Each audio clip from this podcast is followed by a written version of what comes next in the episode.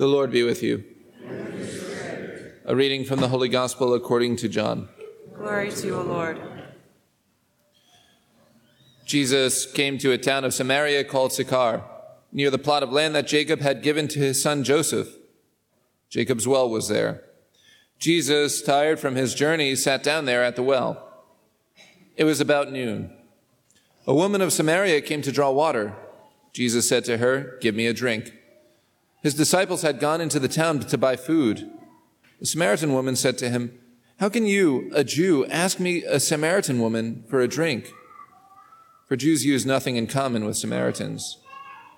Jesus answered and said to her, If you knew the gift of God and who is saying to you, Give me a drink, you would have asked him, and he would have given you living water. The woman said to him, Sir, you do not even have a bucket, and the cistern is deep. Where then can you get this living water? Are you greater than our father Jacob, who gave us this cistern to, and drank from it himself with his children and his flocks? Jesus answered and said to her, Everyone who drinks this water will be thirsty again, but whoever drinks the water I shall give will never thirst. The water I shall give will become in him a spring of water welling up to eternal life. The woman said to him, Sir, give me this water so that I may not be thirsty or have to keep coming here to draw water. Jesus said to her, Go, call your husband and come back. The woman answered and said to him, I do not have a husband. Jesus answered her, You are right in saying, I do not have a husband, for you have had five husbands, and the one you have now is not your husband. What you have said is true. The woman said to him, Sir, I can see that you are a prophet. Our ancestors worshipped on this mountain but you people say that the place to worship is in Jerusalem. Jesus said to her, Believe me, woman, the hour is coming when you will worship the Father neither on this mountain nor in Jerusalem. You people worship what you do not understand. We worship what we understand because salvation is from the Jews. But the hour is coming and is now here when true worshippers will worship the Father in spirit and truth. And indeed, the Father seeks such people to worship him. God is spirit and those who worship him must worship in spirit and truth. The woman said to him, I know that the Messiah is coming, the one called the Christ. When he comes, he will tell us everything. Jesus said to her, I am he, the one speaking with you.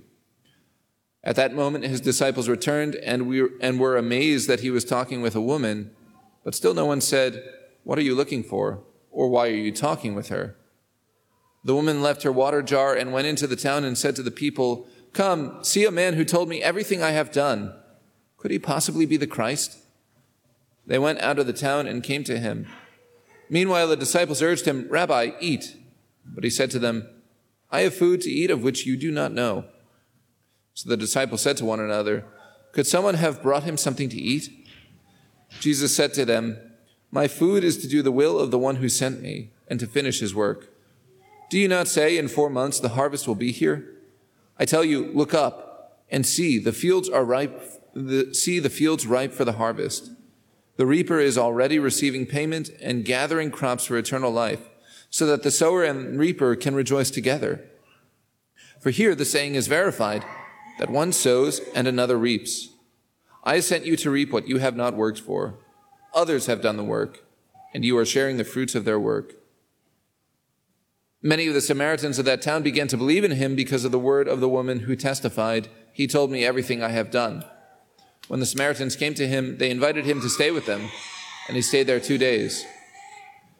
Many more began to believe in him because of his word, and they said to the woman, We no longer believe because of your word, for we have heard for ourselves, and we know that this is truly the Savior of the world. The Gospel of the Lord.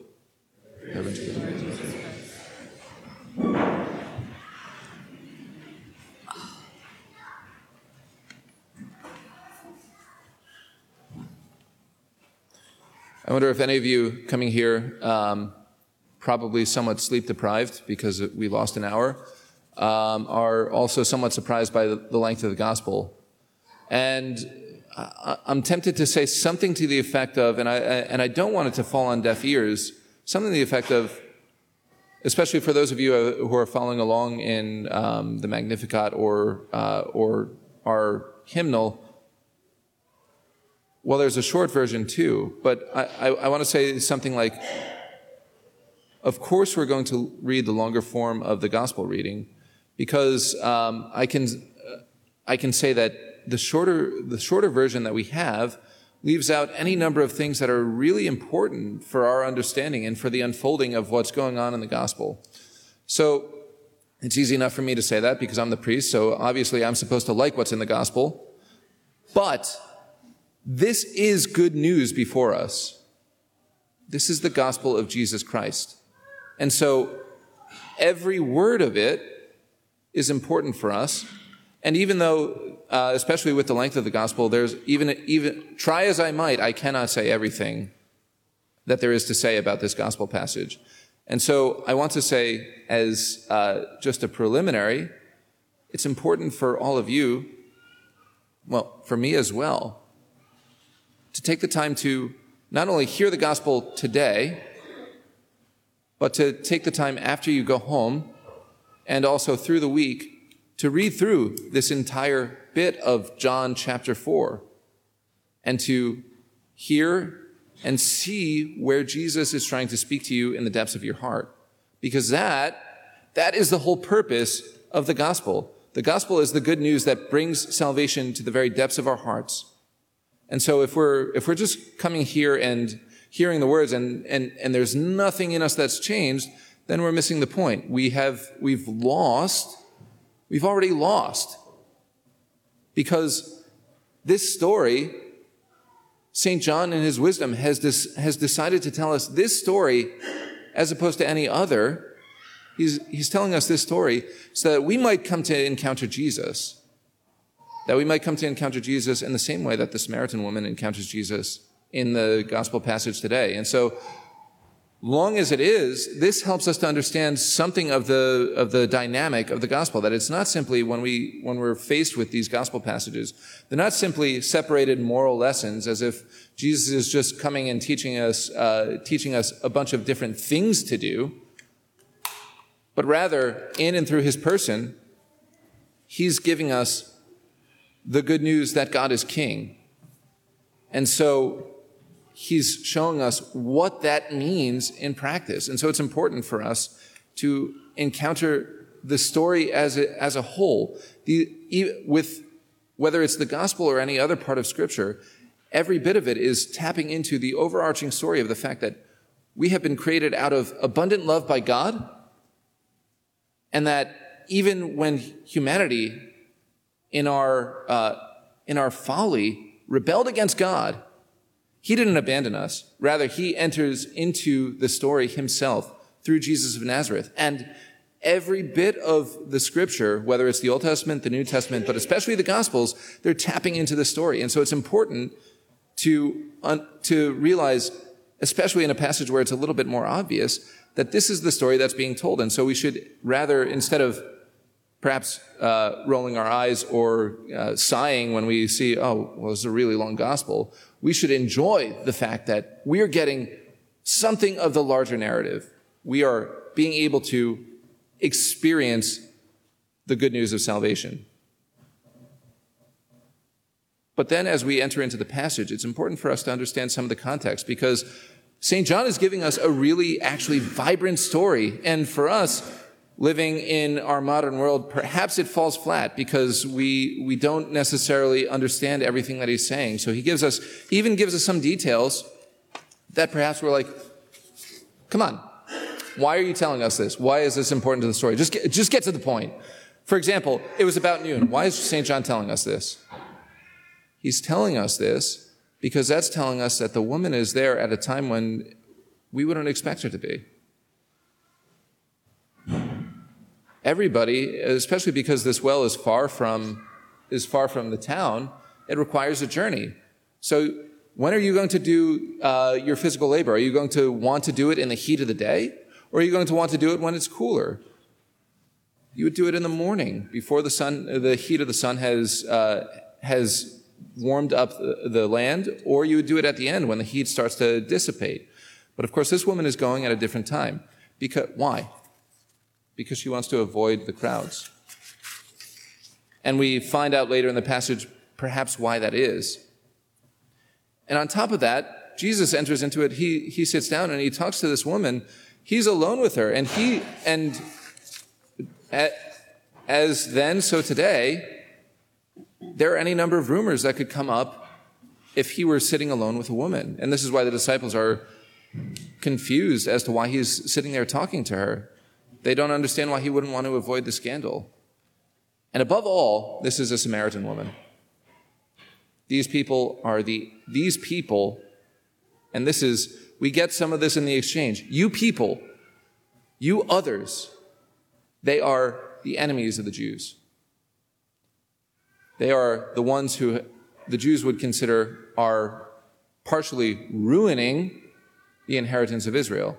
So there are these three things going against her, and yet, and yet, Jesus enters into conversation with her. Why is that?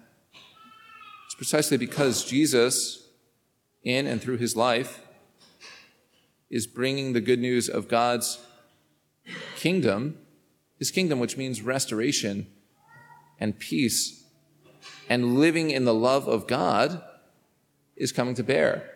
And he's not going to be stopped by any number of things. He's going to enter into any number of situations that could, in fact, cost him. And this is not something to say that we look at the situation, well, okay, well, everything turned out all right, so it really didn't cost Jesus anything. No, Jesus entered into the situation because he was willing to bear the burden. He was willing to bear the burden. He was willing to love this particular person recklessly, to absorb the cost of being loving to this person who is an outcast, who is, uh, who is not, who's really in some ways untouchable. And yet Jesus doesn't shy away from that. And this is instructive for us as we enter into reflection on the gospel passage to realize so to us. Because we can be tempted as we, uh, as we come here Sunday after Sunday to think, okay, well, I go to church. I'm good. I'm, I'm doing well.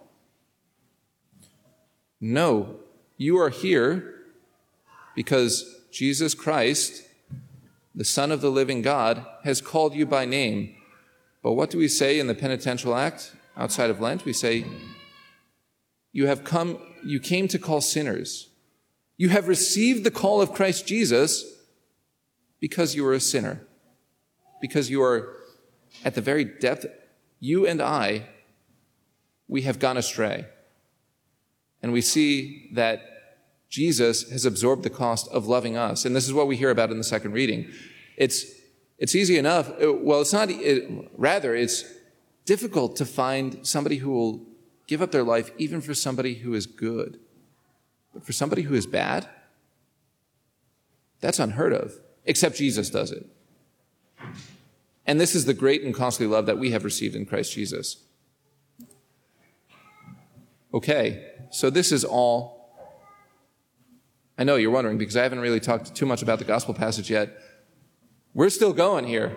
There's still, there's still more to talk about. And I, as much as, I, as I've said already, I promise you, I cannot say everything about this gospel passage. So I do encourage you, please spend time with this gospel passage. See where Jesus is talking to you. See where he's trying to transform your heart.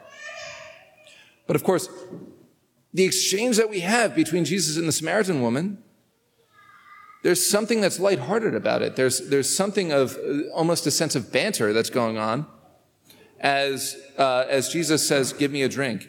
And we can see almost the, the Samaritan woman missing the point. We, we can see, living 2,000 years after Jesus, that Jesus is talking about something a little bit different when he talks about living water. But of course, the woman is, is, doesn't quite understand it first, and we can think, oh, well, what do you think living water means? It has to have some sort of spiritual meaning. But for somebody of the day, it really simply means running water. Living water is running water. And so she's slow to understand, not because she's dull, but because uh, Jesus is being a little bit playful here. And he's helping the woman to come into the reality that he has an offer the reality of God's good news, of God's saving love. He's bringing that to bear. And she's slow to understand. So when he says, The water I shall give will become in him a spring of water welling up to eternal life, she's still thinking of water.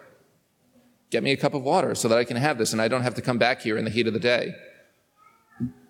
And so Jesus shifts the subject. He says, Go call your husband. And she says, I have no husband. And this is where Jesus just cuts right to the heart of the matter. Says, You're right. You have no, you, you're right in saying you have no husband. You have had five, and the one that you're living with right now is not your husband. And this is where we get some sense of why she might be trying to avoid the rest of the crowd. Because if she comes with the rest of the, the people that she lives with, they're going to, day after day, they're going to come and sneer at her and mock her and uh, and cast her out. And so it's better for her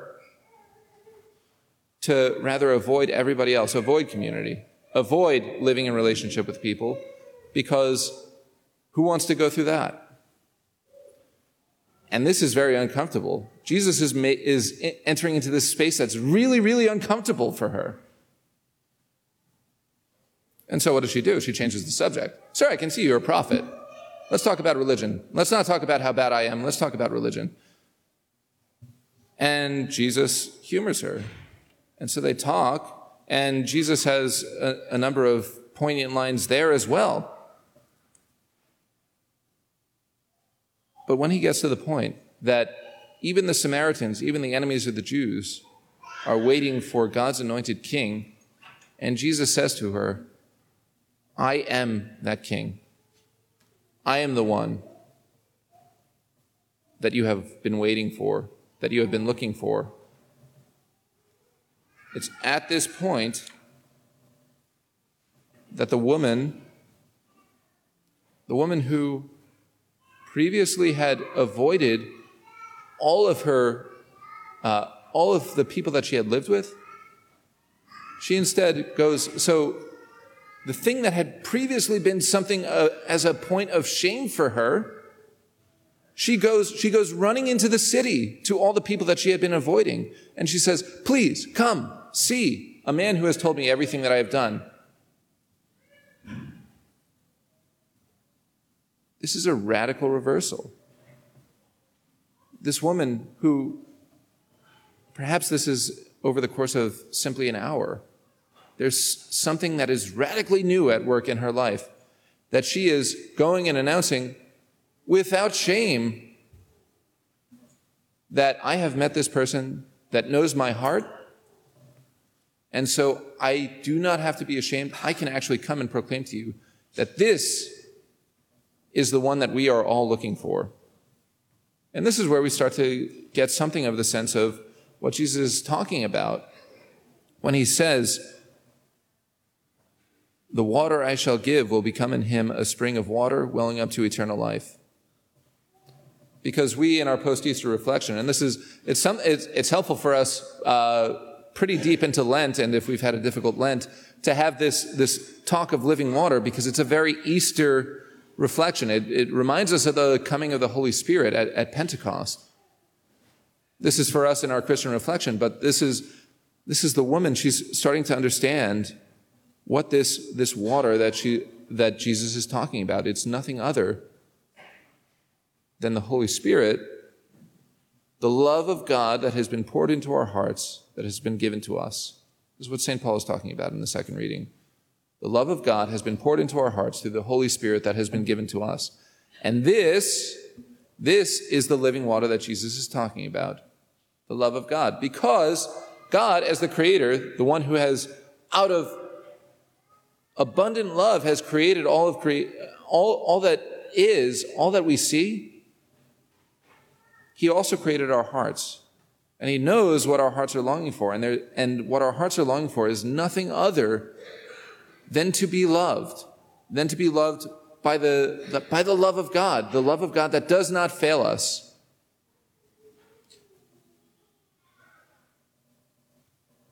And the woman has found this. We get, perhaps we get some sense as we read through the gospel passage that perhaps one of the reasons that she has had such a tumultuous personal life And we don't, we don't get a full insight in the way that St. John tells the story. We don't understand, well, perhaps through those five and six relationships, that there has been a lot of pain. There's been a lot of trauma. There's been a lot of, uh, there's been, there's been a lot of heartbreak. So that each time the relationship could have been more difficult and more difficult, and that she finds it difficult to, to find the love that she's looking for. Uh, there's a song, Looking for Love in All the Wrong Places. There, we can see something of that going on. But then when she encounters Jesus, she finds what her heart has been longing for. One of the Psalms says, Of you my heart has spoken, seek his face. This is the longing of every human heart, and this woman has found it, despite, despite her, her difficult life. Because, my friends, we can see this and we see, uh, well, you do, you're right in saying you do not have a husband because you have had five and the one you are living with is not your husband. And we can look at this and say, oh, well, this woman is very sinful. That's not the center of this passage. The center of this passage is the love of God that is bringing transformation to the world, one human heart at a time. If we, if we miss that point, then we're likely to misunderstand the passage as well. But the love of God that's on offer through Christ Jesus, this is what's bringing transformation. This is the living water that the woman has, has found. And it's not enough. It is not enough simply to take a drink of that water. Okay, I've received the love of God. I'm going to, I'm going to bring it into myself. If we've truly experienced the love of God, then, as Jesus says, the water I shall be, give will become in him a spring of water welling up to eternal life. If we've truly experienced the love of God on offer, the living water that Jesus is giving us, then it's not simply enough for us to enjoy that ourselves, but we bring that to everyone in our lives. Because if we've truly experienced the love of God, there is no other news that is worth sharing. There's nothing else worth talking about other than that we are loved and forgiven by God, even in the depths of our sinfulness, as, as painfully as we experience our failures. This, this is the good news that God loves us even there. Even in the depths of our failures. And so we can see on display in the gospel passage this woman, outcast, separated from the community, is able to run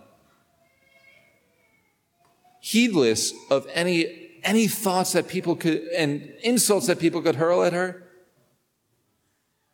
She's heedless of that because there's nothing else that's worth sharing with everybody, even the people that don't, that despise us, that through Christ Jesus, salvation the salvation that is God's love poured into our hearts is on offer to us. Even us. Even us, as sinful as we are. And this is what's offered to us by following Christ Jesus. This is why Jesus has called us. This is why God has welcomed us into his family so that we can be beloved children of him. That experiencing his love, experiencing his profound and forgiving love, his costly love, we can bring transformation to the world. That we can take a drink and so that we can be that spring from which others can see the love of God at work in us. We have not truly experienced the love of God unless we're able to give witness to that in our lives. And, it's so, and so it's ours as we make our th- way through Lent. Engaging in the disciplines of prayer, fasting, and almsgiving. Letting God transform our hearts to experience God's love anew. This is, this is what it's all ordered to. If we're doing, if we're doing the things that we do in Lent for any other reason, then we're missing the point. Then we're missing the opportunity, the privilege of experiencing God's love more profoundly and bringing that love to everyone that we meet. And so, this is why we, whose hearts are created for the love of God, putting God at the very center of our hearts, we come here week after week not because of some obligation, but because we know that we have received something that is truly, truly inexplicable, other than that God loves us. And our only response, the only proper response of the human heart, is to offer our hearts whole and entire here at this altar to our loving Father, the love that will never fail us, the love that will never leave us. And, and turning our hearts and our lives over to God, we're able, through the sacrament of the Eucharist, to receive His love that nourishes us, that feeds us, that fills us with His life, with His body, with His blood. And being filled with His body and blood, no matter what comes our way, and indeed life is challenging, but no matter what comes our way, we know that that love is not going to fail us. The love that we have longed for, the love that our hearts speak to us and say to, say to us, seek his face. We found it in Christ Jesus. And because we found that love in Christ Jesus, there's nothing else in all the world that is going to separate us from that love. And we, filled with that love, that love that is the glory of God, we let that glory shine before us and we, having experienced that love, can be the well springs of life eternal, of the love of God for everyone in our lives.